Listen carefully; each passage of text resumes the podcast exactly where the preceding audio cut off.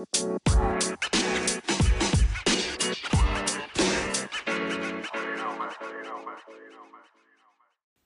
er et velstående og rigt land i Mellemøsten med godt 87 millioner indbyggere. Landet er forsynet med rigt olie og naturgas, hvilket gør Iran til en økonomisk og politisk stormagt i Mellemøsten.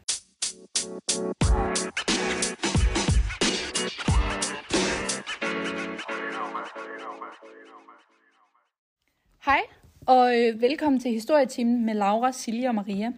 I dag vil vi forsøge at give et overblik over Iran både før, under og efter revolutionen i 1979. I denne podcast vil vi også snakke om den nuværende situation i Iran og tage stilling til, hvordan fremtiden ser ud for iranerne. Nå, Laura, du er jo ekspert i Iran. Hvordan vil du så beskrive forholdene i Iran op til revolutionen i 1979? Ja, jamen før præstestyret og revolutionen i 1979, så var Iran et enevældigt monarki med shahen Mohammad Reza som den diktatoriske leder. Og shahen han ønskede ligesom at modernisere og reformere Iran efter en vestlig model. Men man kan sige, at det ikke lykkedes for shahen ligesom at modernisere og reformere, så alle de sociale klasser de kunne mærke det. Og det skabte den her store utilfredshed og intern uro i Iran, især i middelklassen og i underklassen. Og desuden så havde shahen også indgået en aftale med et britisk olieselskab, der udnyttede de her olieindtægter til britisk fordel. Og man kan sige, at det blandt andet var denne aftale, der resulterede i, at den iranske økonomi den blev forværret. Og udover det, så var der sekularisering, det vil sige adskillelse af religion og stat, som også blev det her politiske mål for shahen. Og denne sekularisering, den blev mødt med en stor utilfredshed blandt iranerne, og det skyldes ligesom den her manglende respekt for religion, islam og præsteskabet. Ja, men kan man så sige, at det var shahens ønske om en vestliggørelse, som resulterede i den iranske revolution i 1979? Ja, altså det var i hvert fald en af sådan, hovedårsagerne. Den iranske revolution var jo netop konsekvensen af de interne splittelser og den modstand, der ligesom var mod shahen blandt befolkningen, men særligt i det her præsteskab. Spændende. Men hvordan forløb den iranske revolution i 1979 så? Jo, jamen, altså en af revolutionens måske mest centrale personer at nævne først, det er præsteskabets dengang leder Ayatollah Khomeini. Og ham her Khomeini, han ønskede nemlig at gøre op med shahens vestlige tendenser samt relationen til USA. Han var ligesom overbevist om, at USA blot udnyttede Iran på imperialistisk vis, til at oprette deres dominans over den tredje verden. Den tredje verden, den dækker ligesom over Mellemøsten, kan man sige. Ja.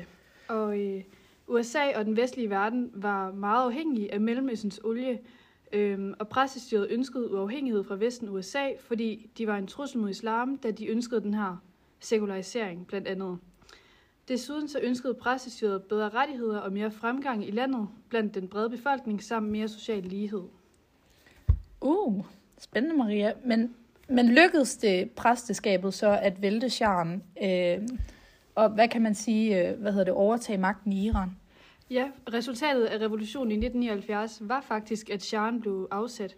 Derefter var der dog kamp om magten blandt kommunister, vestligorienterede nationalister, royalister og Ayatollah Khomeini. Og derfor så blev der den 1. april 1979 gennemført en folkeafstemning blandt den iranske befolkning, hvor de skulle stemme for eller imod en islamisk republik. Det kom ikke som et chok, at det blev et rungende ja. Befolkningen har med stor sandsynlighed været drevet af blandt andet utilfredshed over levevilkårene og lønnedskæringer og truslen om arbejdsløshed og en generel vrede mod regimet. Disse ringe vilkår kostede en afskaffelse af monarkiet og en indførsel af en ny forfatning, der gjorde Iran til en islamisk republik, styret af Ayatollah Khomeini. Men var resultatet af den her afstemning så et udtryk for, at Irans befolkning de bare var desperate efter at få et nyt politisk system? Ja, det vil jeg mene, og det kan man overveje med hjælp af en kilde, som hedder Guds regeringens første dag fra den 1. april 1979, som er den her tale fra Ayatollah Khomeini. Og kilden er som sagt en tale, der blev afholdt lige efter befolkningen havde stemt for eller imod den her islamiske republik, og svaret blev jo som sagt et rungende ja. Derfor blev afstemningen også brugt som et argument for, at Khomeini ligesom skulle have magten. I den her tale, der ønsker Khomeini at formidle, at den nyetablerede regering handler ud fra guddommelig retfærdighed, hvor alle dele i befolkningen skal nyde den samme opmærksomhed. Og hans formål med det her, det var ligesom at appellere til patriotisme og islamisk fundamentalisme, og så ligesom samle nationen om at stå stærkt mod deres fjender, som man kan sige er Vesten. Kilden, den kan både bruges som beretning, da den beretter om den her historiske dag, hvor den islamiske republik opstod. Og kilden har selvfølgelig den tendens til at fremstille den nye islamiske republik, Iran, som et ideal, hvor man ligesom lever i harmoni og tryghed uden problemer og konflikter. Derfor skal man altså være opmærksom på kildens subjektivitet, når man analyserer den. Og kilden kan også bruges som et levns, da den skildrer nogle af de tanker og værdier, Khomeini og præstestyret ønskede at opbygge den islamiske republik omkring. Og derfor har Khomeini lykkes med at tale til befolkningen på sådan en måde, at han ligesom har givet dem håb for en lysere fremtid, hvor alle kan stå stærkere sammen.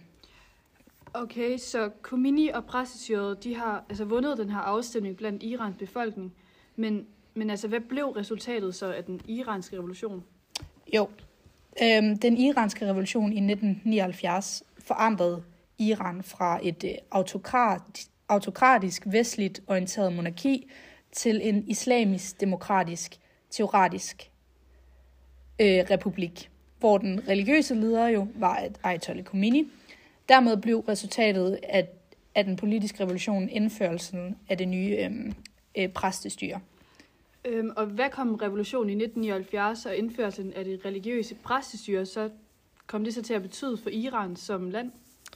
Jamen inden for det religiøse præstestyre, så er den øverste leder, det er jo Gud, Allah, der forkynder det øverste præsteskab til ligesom at forvalte den her magt i Iran. Og den nye islamiske republik anså ligesom Vesten og de vestlige værdier, såsom noget så banalt som musik og tøj, for satans værk.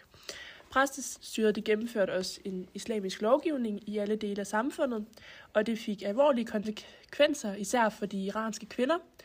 Rettighederne for de iranske kvinder de blev forværret. For eksempel så blev kvinderne pålagt at gå med hijab. Det er væsentligt sværere at blive skilt fra sit mand og opnå forældremyndighed over børnene. Og desuden så er der også blevet indført regler, der gjorde det muligt for mænd at have flere koner. Altså er der den her systematiske kvindeundertrykkelse i landet. Uddannelsessystemet i Iran det er egentlig godt, og mange kvinder de har også en god og lang Ph.D.-uddannelse. Men som kvinde så må man altså ikke bruge sin uddannelse, hvilket kan være med til at fremme den her uro og oprør. Og ved ligesom at give kvinderne en uddannelse, så har det iranske styre selv skabt sin egen fjende, fordi de her kvinder, de skriver ligesom læsebreve og laver de her underskriftindsamlinger, og de gør ligesom alt, hvad de kan for at skubbe magthaverne i en mere progressiv retning.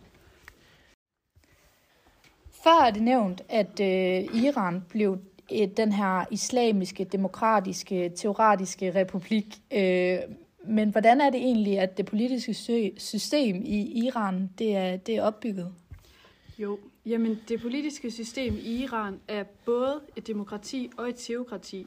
Alle myndige iranere, både mænd og kvinder, har stemmeret og altså mulighed for at stemme på valgdagen. Der er en folkevalgt præsident i Iran og et folkevalgt parlament. Desuden så er det her eksperternes råd også folkevalgt, og de har til opgave at holde øje med den øverste religiøse leder, Ayatollah Khamenei, som er den øverste leder i dag. Eksperternes råd har også magt til at afsætte den religiøse leder, dog er det her aldrig sket, for i praksis så er det den øverste leder, der har magten i Iran. Han styrer de iranske medier, domstole og militær. Desuden så vælger han også halvdelen af medlemmerne i Vogternes Råd, og Vogternes Råd har til opgave at kontrollere, at landets love og valg lever op til de islamiske principper. Den anden halvdel af medlemmerne i Vogternes Råd, de er udvalgt af domstolene, som Ayatollah altså også kontrollerer. Altså har Ayatollah Khamenei magten over Vogternes Råd. Vogternes råd kan blokere love, der bestemmes i parlamentet. Desuden skal de godkende præsidentkandidaterne og dem, der stiller op til eksperternes råd og parlamentet. Men siden det er Ayatollah, der kontrollerer vogternes råd, har han så ikke også magten over parlamentet, eksperternes råd og præsidenten? Jo, i praksis kan man sige, at det er Ayatollah Khamenei, som har hele magten i Iran og kan ligesom bestemme over alle de her folkevalgte institutioner. Magtstrukturen i Iran, den kan udadtil fremstå som demokratisk, fordi der afholdes valg, hvor befolkningen ligesom kan stemme på nogle kandidater. Dog så er magtstrukturen mere en diktatorisk styre, da alt magten er centreret omkring den religiøse leder. Og dermed så er systemet i Iran også fremmende for uro, fordi de demokratiske valg de sådan er ligegyldige og meningsløse. Og præstestyret de kan egentlig bare retfærdiggøre systemet og lovgivningen på det her religiøse grundlag. Og derfor så er den eneste måde at ytre sin utilfredshed på, det er at gå på gaden og skabe noget uro. Og det er det, vi ser, der sker i dag i Iran, hvor folket ligesom går på gaden, og kvinderne brænder deres tørklæde osv. Men hvordan ser fremtiden så ud for Iran? Ja, altså alle havde jo regnet med, at revolution det vil føre til demokrati. Men i virkeligheden er, at revolutionen kun har budt på konservatisme, færre kvinderettigheder og uvenskab med Vesten. Vi havde alle regnet med en mere progressiv retning for Iran, men det har bare vist sig at gå den komplet modsatte vej. Kan du måske forklare, hvordan det ligesom er gået modsat? Jamen, kvinderne de har jo følt sig snydt af det præstestyre, som de havde stemt for. Præstestyret har indskrænket mange af kvindernes rettigheder og klimakset på kvindernes utilfredshed mod den iranske styre og mod den her undertrykkelse af kvinder. Det ses ved de massive protester efter den her 22-årige iranske kvinde, Masha Aminis død. Amini døde jo i den iranske moralpolitis varetægt, efter at have været anholdt for ikke at dække sit hår og nakke ordentligt til, som det kræves i landet, og som moralpolitiet har til opgave ligesom at håndhæve. Og flere gange i historierne har iranerne protesteret mod den islamiske republik i Iran, men denne gang har demonstrationerne på gaderne vist sig at være helt anderledes. Alle samfundsklasser, alle køn er på gaderne for at protestere.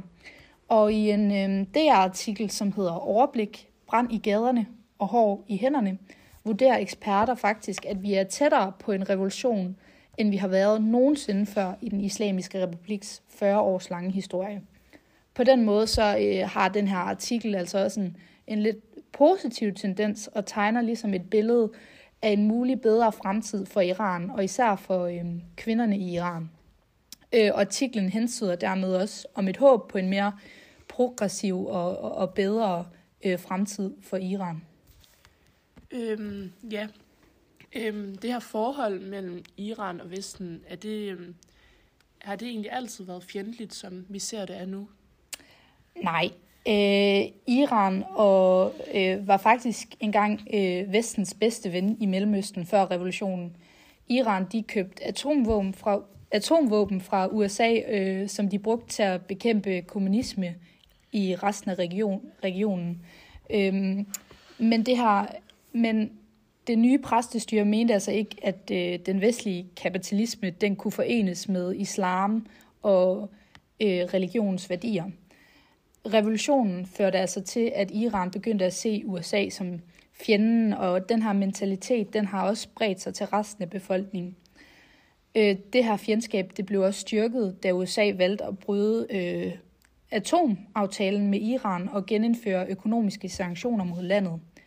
Iranerne opfattede USA's handling som et forsøg på at ligesom at holde landet fra at blive genintegreret i verdenssamfundet. Så den stigende nationalisme i landet, det gør altså, at folk, der ellers ikke er glade for det iranske regering, føler, at de er nødt til at støtte op mod kampen mod de her uretfærdige sanktioner fra USA's side. Ja, men tror I så nogensinde, at Vesten og USA, de kan blive venner igen? Altså, umiddelbart, så er der jo intet, der ligesom tyder på, at Vesten og Iran skal nærme sig hinanden politisk. Iran har et teokratisk/demokratisk styre, hvor religion og stat er en af samme ting. Lovene i Iran skal være i overensstemmelse med de islamiske værdier, mens Vesten bygger på demokratiske principper. Desuden så støtter Vesten heller ikke Irans systematiske kvindeundertrykkelse i forhold til, at kvinder ikke må arbejde eller blive skilt. Alt tyder dog kun på, at Vesten ønsker at sikre deres olieforsyning og udbrede demokrati på imperialistisk vis. Grundet deres forskellige politiske principper og overbevisninger har Iran og Vesten ikke fundament for at nærme sig hinanden. Ja, nu har vi jo talt om der kan blive en revolution i Iran. Tror du, Silja, at der kan blive en revolution i Iran? Det er meget svært at konkludere, om der er tale om en egentlig revolution i Iran. Lige nu er der voldsomme sammenstød og protester i Iran, hvor både mænd og kvinder deltager i protester mod præstestyret. Dog mener jeg ikke, at de protesterende har magten i sig selv til at vælte regimet. Og hvis det skal blive til en revolution, så vil det altså kræve, at politistyrker og militæret vender regimet ryggen og går over på de protesterende side. Præstestyret har nemlig haft 40 år til at forbedre sig på en mulig revolution, så det ser sgu ikke for lovende ud. Nej. Jamen altså, hvad tænker du, Laura? Altså, jeg er også meget skeptisk, når det omhandler en egentlig revolution i Iran. Men jeg håber selvfølgelig på, at de her demonstrationer, de kan føre noget revolutionærende med sig. For eksempel hvis at de iranske kvinder, de får nogle bedre rettigheder. Det mest sandsynlige scenarium, det er dog, at desværre, at protesterne de langsomt ebber ud, fordi de protesterende mod regimet, de også bliver straffet hårdt af regeringen. Det kan være fængsel, men det kan også være, at de dør i de her demonstrationer, bare fordi de udtaler sig kritisk om det her præstestyre. Ja, jamen så synes jeg, at vi har været godt omkring Irans situation, både før, under og efter revolutionen i 1979. Så har vi ikke mere tilbage end at sige tak, fordi I havde lyst til at lytte med. Vi håber, at det har gjort jer klogere. Især dig, ja, det har du brug for. Ja, jamen så siger vi bare god dag. Hej hej. Hej hej.